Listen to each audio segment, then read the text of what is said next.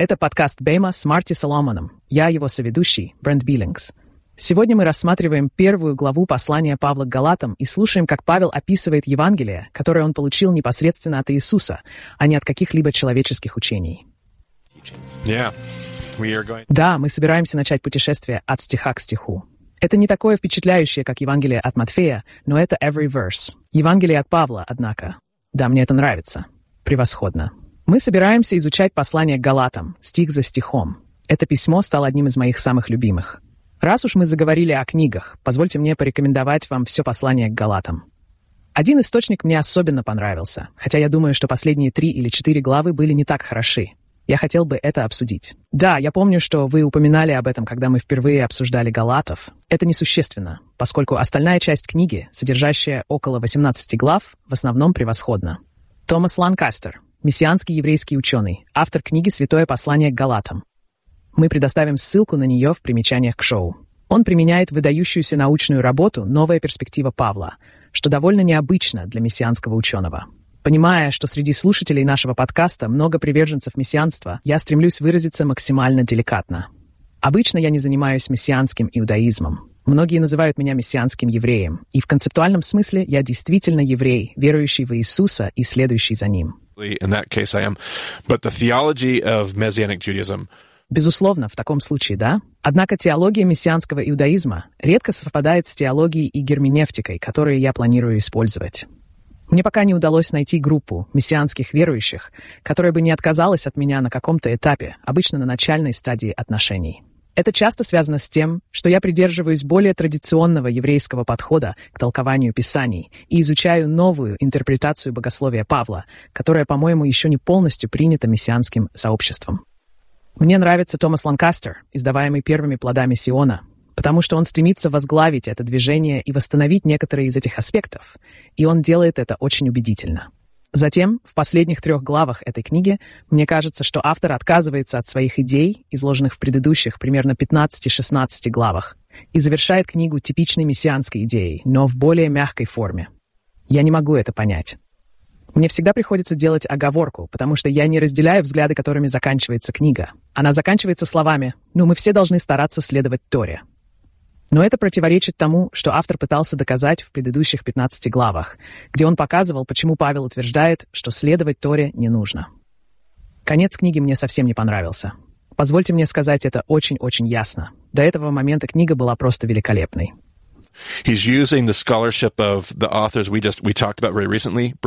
Он опирается на научные работы авторов, о которых мы недавно говорили. Брент, мы упоминали Марка Денаноса, Джеймса Данна, Энте Райта, Эппе Сандерса. Если вы взглянете на библиографию в конце книги, она переполнена этими именами и источниками. Мне очень нравится материал, с которым он работает, и книга впечатляет меня вплоть до последних нескольких глав. Я рекомендую ее к прочтению. И когда вы дойдете до последних глав, прочтите их внимательно и критически подумайте. Просто помните, что взгляды Марти не совпадают с моими. Пятизвездочный рейтинг. Первая часть книги. Безусловно, первые 80% книги, а возможно и больше, заслуживают 5 звезд. 5 звезд. Разве это действительно 5? Довольно близко, я не знаю, 5 звезд — это сложно. Получить пять звезд сложно. Книга довольно неплохая, но последняя глава на четыре звезды. Последние три главы сделали книгу четырехзвездочной. Последние несколько глав можно было бы оценить в две звезды. Две звезды хорошо, но не одна. Ни одного. Я все еще хочу уважать людей, которые со мной не согласны, и он делает хорошую работу. Мне очень нравится Ланкастер. Хорошо, слишком много для рекомендаций книги, но таков мой выбор. Это очень увлекательная книга, не правда ли? Да, но я не знаю, доступна ли она. Он доступен. Это не похоже на то, что вы найдете в книгах Данна или Наноса. Он делает их идеи гораздо более доступными. Я уверен, что каждый наш слушатель сможет прочесть эту книгу без труда. Если вы слушатель, который очень интересуется галатами, это будет отличным выбором для вас. Или если вы думаете, что это за новый взгляд на Павла, возьмите книгу, она будет замечательной. Точно, может быть, тогда начнем читать? Мы должны прочитать каждый стих галатам, Дайте мне первые несколько стихов. Давайте их откроем. Павлу, апостолу, посланному не от людей и не через человека, но Иисусом Христом и Богом Отцом, который воскресил его из мертвых, а также всем братьям и сестрам со мной, церквям в Галатии. Благодать вам и мир от Бога Отца нашего и Господа Иисуса Христа, который отдал себя за наши грехи, чтобы избавить нас от настоящего злого века, согласно воле Бога и Отца нашего, которому слава во веки веков. Аминь. Хорошо. Давайте обсудим некоторые контексты, похожие на краткий обзор из книги «Деяний», о которых мы говорили несколько эпизодов назад. Это все, что мы планируем сделать сегодня. Теперь после того, как мы завершили наш разговор о изложении Божьего повествования в книге «Деяний», что скажешь, Брент, о последнем эпизоде? В эпилоге я хочу начать анализ посланий Нового Завета. Я не стану располагать их в хронологическом порядке, так как считаю, что это сделает обсуждение более живым. В основном мне это не важно. Некоторые тексты вызывают у меня особый интерес, например, послание к Галатам. Оно не дает однозначных ответов, вызывает много споров и позволяет разделить дискуссию на множество аспектов. Я хочу сфокусироваться на понимании каждого письма в его контексте. Начну с послания к Галатам по ряду причин. Одна из них заключается в том, что я лично считаю его самым ранним из всех посланий Нового Завета. По моему мнению, это первое письмо Павла, включенное в канон. Я не собираюсь пытаться упорядочить их по хронологии, и это не обязательно. Можно сказать, что это популярное мнение, но существует значительное количество ученых, которые считают его самым ранним из писем. Я разделяю это мнение, как и Томас Ланкастер, а также сторонники новой перспективы на Павла, друзья. Даты не всегда играют важную роль, но когда речь идет о падении Иерусалима в 70 году нашей эры, важно знать, было ли письмо написано до или после этого события, так как это может повлиять на некоторые аспекты упомянутых в нем событий. Многие ученые утверждают, что это должно было произойти до Иерусалимского собора, описанного в Деяниях 15. Это рано, Брент. Вы должны быть очень внимательны при составлении своей хронологии, ведь после призвания Павла прошло не менее 14 лет, возможно, даже больше но это было до Иерусалимского собора, так как Павел не упоминает его в своем письме.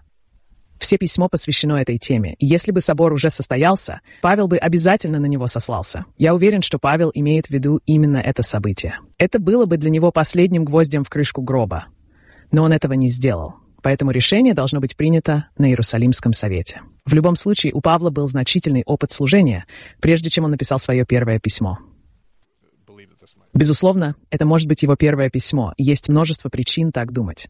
Во-первых, я убежден, что это действительно его первое письмо.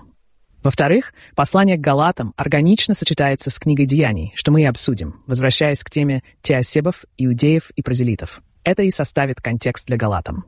В-третьих, понимание контекста Галатии и аргументов, которые мы рассмотрели в таких местах, как Писидия и Антиохия, в нашем изучении деяний крайне важно для глубокого понимания Нового Завета, особенно в контексте христианства в Азии и Малой Азии. New Testament correctly. So that's where we're going to start there. So to review, we said back in the book of Acts, uh, uh, we... Начнем с этого. В начале книги «Деяния» мы упоминали, что Варнава и Павел отправились в Писидию и Антиохию, а еврейское сообщество Малой Азии столкнулось с новым вопросом возникшим в диаспоре. Что делать с греческим словом «бренд»? Что делать с теосебами? Что означают эти слова? Богобоязненные язычники. Верно, богобоязненные. Что делать с богобоязненными язычниками? Мы обсуждали, что город Писидия в Антиохии расположен на границе области Галатия, где преобладали взгляды одного ультраконсервативного раввина. Как его звали Брент? Shammai. Galatia was this backwater, off the beaten path kind of place where those Jews who wanted to maintain the purity of their Jewish faith could go and avoid the corruption of that secular Greco Roman world. If the Gentiles wanted to worship the God of Israel in this region, the region... Шамай считал Галатию отдаленным уголком, где иудеи, стремящиеся сохранить чистоту своей веры, могли избежать влияния светского греко-римского общества.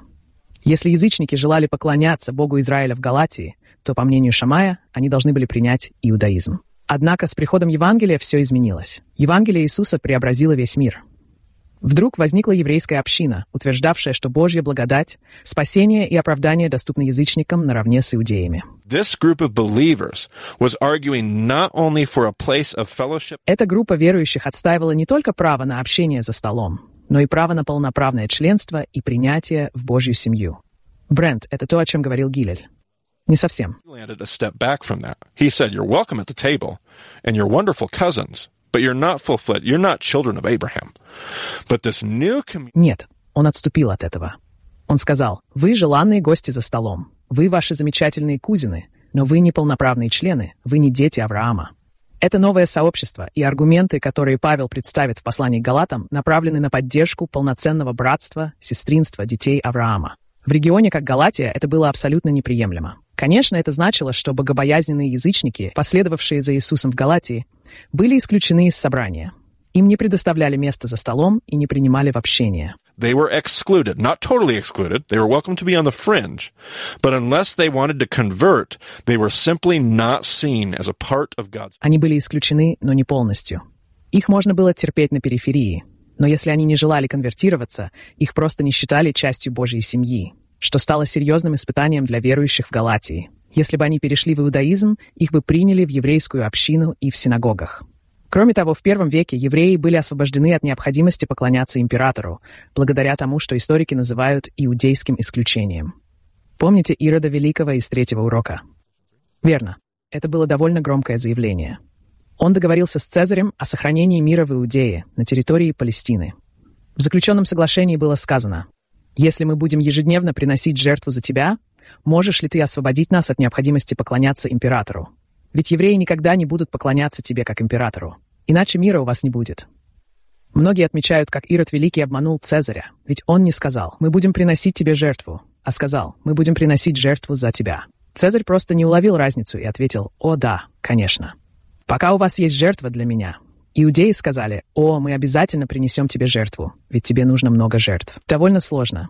So was... Да, у них было так называемое еврейское исключение – это означает, что если римляне приходили в город, ставили мимью вашего горла и требовали поклоняться кесарю под угрозой смерти, евреи могли сказать «Мы евреи, у нас есть специальное разрешение от самого кесаря», и их освобождали. Благодаря этому соглашению евреи были единственным народом, освобожденным от обязанности поклоняться кесарю. Представьте, что вы благочестивый язычник, Брент. Если вы принадлежите к еврейской общине, вам ни о чем беспокоиться. Но если вы не являетесь частью этой общины, как, например, в Галатии, Ваша жизнь может быть под угрозой, потому что если римляне придут и потребуют поклонения императору, вам придется делать выбор. So imagine the temptation of wanting to become Jewish. So... Представьте, как сильно можно захотеть стать евреем. Что делать, если вы язычник и не являетесь частью еврейской общины? Отказ от поклонения кесарю считался смертным преступлением. Было множество причин, по которым теосевиты решили, что проще и выгоднее принять иудаизм. Понимание этого контекста крайне важно для осмысления послания к Галатам. Взгляните, как звучит один из первых абзацев. Продолжай, Брент, исходя из того места, где ты остановился. Я удивлен, как быстро вы отворачиваетесь от того, кто призвал вас к жизни в благодати Христа, и переходите к другому Евангелию, которое на самом деле не является Евангелием. Очевидно, что некоторые пытаются ввести вас в заблуждение и искажают Евангелие Христа. Но даже если мы или ангел с небес будем проповедовать вам иное Евангелие, не то, которое мы проповедовали, пусть они будут прокляты. Как мы уже говорили, так и теперь повторяю. Если кто-то проповедует вам Евангелие, отличное от принятого вами, пусть он будет проклят. Стремлюсь ли я сейчас угодить людям или Богу? Или я пытаюсь получить одобрение людей? Если бы я все еще стремился угодить людям, я бы не был слугой Христа. So Paul says on no uncertain terms that the gospel of Christ is a gospel of inclusion. The whole message of good news, the you... Павел ясно говорит, что Евангелие Христа — это Евангелие включения. Вся суть благой вести, Евангелион, предназначенная для народа, заключается в том, что во Христе каждый может быть принят за Божий стол, и каждый является частью Божьей семьи. Павел подчеркивает, что если они допустят искажение этой вести, например, перейдут в иудаизм, то это подорвет всю миссию Бога в Галатии. Они обязаны продолжать нести Евангелие, несмотря на препятствия и преследования. Изучая послание к Галатам, мы должны помнить, что во Христе нет разделения на тех людей. В евангельском сообществе нет места такому разделению. Не существует этих людей. Мы должны напомнить себе, что Евангелие Христа всегда было и всегда будет Евангелием включения. Я вырос в фундаменталистской, крайне консервативной среде и понимаю, что слово «включение» может звучать неприлично. Нельзя было говорить «включение». Нам нужно это изменить. Евангелие предполагает включение. Это не означает, что я универсалист. Не означает, что все собаки попадут на небеса. Это просто означает, что Евангелие — это Евангелие радикального включения. Евангелие, которое стремится обеспечить всем доступ к евхаристическому столу, к воскресшему Христу. Вот что это значит. Эта благая весть возвещает, что каждый человек через веру в Христа имеет место за столом. No group, region. Ни одна группа людей, ни один географический регион или религиозное учреждение не обладает монополией на веру. Искажение этой истины равносильно искажению самой миссии Бога. Мы рассмотрели контекст ситуации, который помогает нам понять, почему галаты были искушены обратиться к другому Евангелию. Теперь мы готовы продолжить изучение первой главы. Павел намерен перейти к объяснению своего Евангелия, его происхождения и того, имеет ли оно одобрение апостолов, тех, кто несет за него ответственность, этих людей. I say his gospel, and we've titled this podcast episode Paul's Gospel, and not just the gospel. Я говорю его Евангелие, и мы назвали этот эпизод подкаста «Евангелие Павла», а не просто Евангелие, потому что Павел так описывает свою миссию и призвание среди язычников. В христианском мире принято понимать и объяснять Евангелие как набор богословских истин, формулирующих спасение человечества. Мы уже обсуждали в других эпизодах и разделах нашего исследования, что под Евангелием библейский мир подразумевал что-то другое. Не так ли, Брент? Провозглашение нового царя и нового царства. Absolutely. And so while the abstract truth of the gospel, the truth of the gospel as an abstract idea, might be something to articulate comprehensively, there would also be a lot of expressions of this abstract truth. Безусловно, хотя абстрактная истина Евангелия может быть всепроникающей, существует множество способов ее выражения. Евангелие связано с вестью о Царстве и всех его последствиях. Павел утверждает, что Бог дал ему уникальное послание для определенной части мира — уникальное Евангелие. Это послание должны принять апостолы и церковь в целом, чтобы оно обладало авторитетом. Any authority. If Paul's preaching a new gospel that is not aligned with the larger gospel, the gospel, if it's not aligned, Если Павел проповедует новое Евангелие, которое расходится с основным учением, с Евангелием Иисуса, и не отражает суть того, что Иисус пришел проповедовать, то его Евангелие будет недействительным, и он это понимает. Павел намерен подтвердить источник, основу и авторитет своего Евангелия. Он поведает о том, как он его получил, проверил, и как руководство ранней церкви подтвердило, что Евангелие Павла полностью соответствует божественному замыслу, который осуществляется в Царстве Божьем через Иисуса. Первое, что Павел хочет сделать, это ясно дать понять, что проповедуемое им Евангелие не исходит от человека-учителя. Прочти следующие несколько стихов, Брент. «Я хочу, чтобы вы знали, братья и сестры, что проповедуемое мной Евангелие не имеет человеческого происхождения. Я не получил его от кого-либо, и меня ему не обучали. Скорее, я получил его через откровение от Иисуса Христа. Это важно и, кстати, довольно удивительно, ведь Павел, будучи иудеем, имеет одну из самых впечатляющих родословных в мире. Кем он был учеником, Брент? Gamaliel. what, like Gamliel, like the Gamliel, like one of the most heralded sages of the first century. Paul has the most significant Гамалиил, один из самых знаменитых мудрецов первого века, был важнейшим источником авторитета для Павла в качестве его раввина. Присутствие Павла в комнате делало его одним из наиболее востребованных голосов. Однако новое Евангелие не было связано с Гамалиилом. Павел оставил своего прежнего учителя и последовал за новым, что потребовало от него серьезной подготовки, чтобы стать учителем в новом ключе. Представьте, что вы провели множество лет, обучаясь у Гамалиила, получили докторскую степень в Гарварде, а затем пришли в библейский колледж и услышали, тебе придется начать обучение сначала. Это бы потребовало огромного смирения. Uh, Учитывая то, через что прошли мои друзья, окончившие программу PhD, да, это было бы... Это было бы нечто. Это очень важно. Хорошо. Давайте послушаем, как Павел описывает это. Пожалуйста, Брент, расскажите нам следующий короткий отрывок из послания к Галатам. Вы знаете о моей прошлой жизни в иудаизме, как я сильно преследовал Церковь Божью и стремился ее уничтожить. Я превзошел многих сверстников в иудаизме, будучи крайне преданным традициям предков. Но когда Бог, который отделил меня от утробы матери и призвал по своей милости, благоволил открыть во мне своего сына, чтобы я возвещал его среди язычников, я не стал советоваться с людьми. Я не отправился в Иерусалим к апостолам, которые были до меня, а поехал в Аравию, а затем вернулся в Дамаск. So Paul says, I got my prophetic call on the road to Damascus, and I did not go to Jerusalem. Павел говорит, «Я получил свое пророческое призвание на пути в Дамаск и не отправлялся в Иерусалим». Он не искал встречи с Петром и не просил его. «Эй, Петр, расскажи мне все, что ты узнал от Иисуса». Вместо этого он поехал в Аравию, а потом в Дамаск, и только после этого встретился с Петром, Иаковом, Иоанном и другими учениками. Павел также говорит, «Когда я пережил решающий момент общения с Богом, я не консультировался с кем-либо. Я учился у самого Иисуса в Аравии и Дамаске». Кроме того, Павлу пришлось принять новое учение от нового учителя, и прошло три года, прежде чем он обратился к какому-либо из последователей Иисуса. Продолжай читать, Брент. Затем, спустя три года, я отправился в Иерусалим, чтобы познакомиться с Кифой, который также известен как Петр. Кефес. And stayed with him 15 days. I saw none of the Кифа, и я пробыл у него 15 дней. Я не видел никого из других апостолов, кроме Иакова, брата Господня. Клянусь перед Богом, что написанное мной вам правда. После этого я отправился в Сирию и Киликию. Церкви Иудеи, которые были во Христе, лично меня не знали. Они только слышали, что человек, который ранее нас преследовал, теперь проповедует веру, которую он пытался уничтожить. И они славили Бога за меня. Павел, наконец, встретил Петра после трех лет общения с Иисусом, что бы это ни означало. Павел пошел и пообщался с Иисусом. Иисус научил его своему Евангелию. Затем, спустя три года, он встретился с Петром. Три года — это примерно столько же времени, сколько Петр знал Иисуса. Да, кстати, где Иаков, который был лидером церкви? О чем мы говорили, Брент? В Иерусалиме.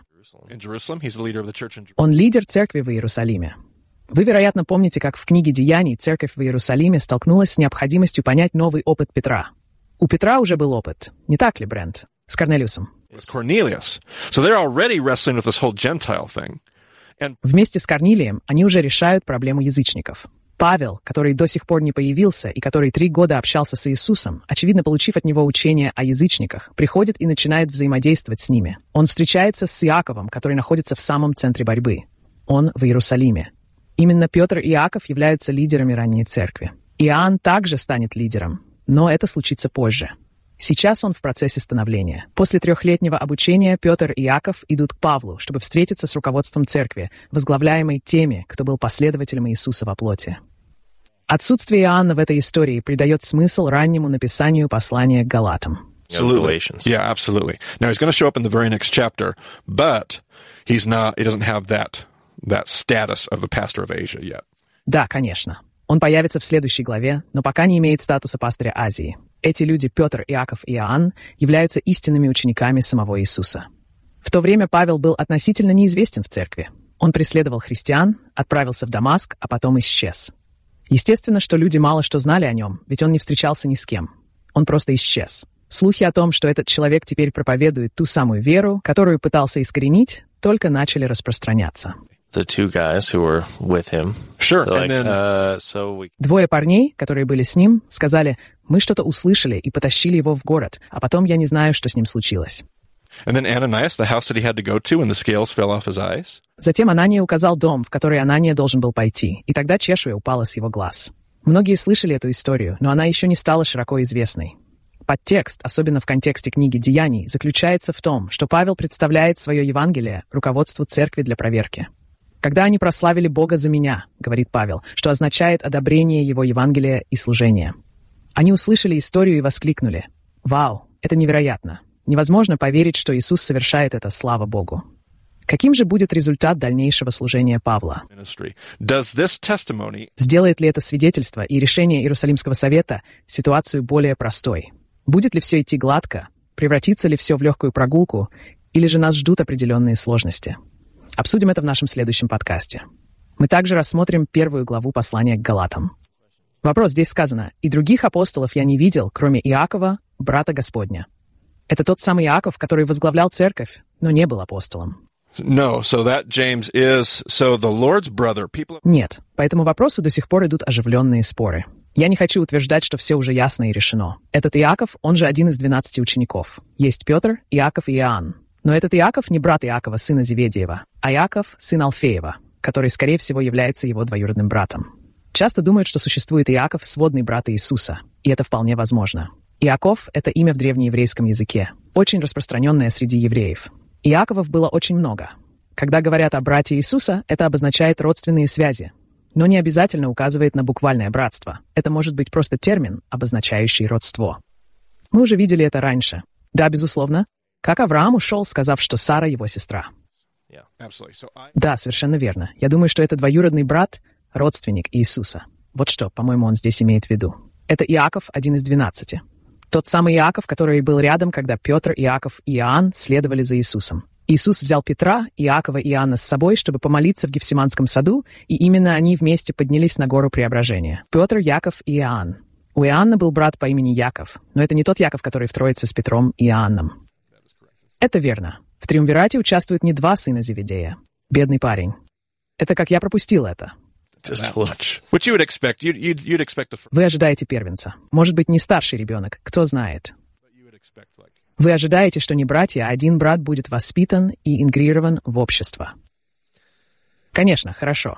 В итоге у нас получился довольно лаконичный эпизод. Да, неплохо для целой главы послания к Галатам, стих за стихом. Надеюсь, это заставило некоторых людей задуматься. Да, 25 минут. И у большинства есть книга, которую они хотят прочитать. Да, конечно, вот так. Хорошо. Если у вас возникнут вопросы о шоу, посетите сайт bemediscipleship.com. Не стесняйтесь обращаться к нам, если у вас есть какие-либо мысли, вопросы или комментарии. Надеюсь, вы присоединитесь к дискуссионной группе, чтобы вместе обсудить это и совместно найти решение. В любом случае, благодарим за то, что вы с нами. До скорой встречи в подкасте «Бема».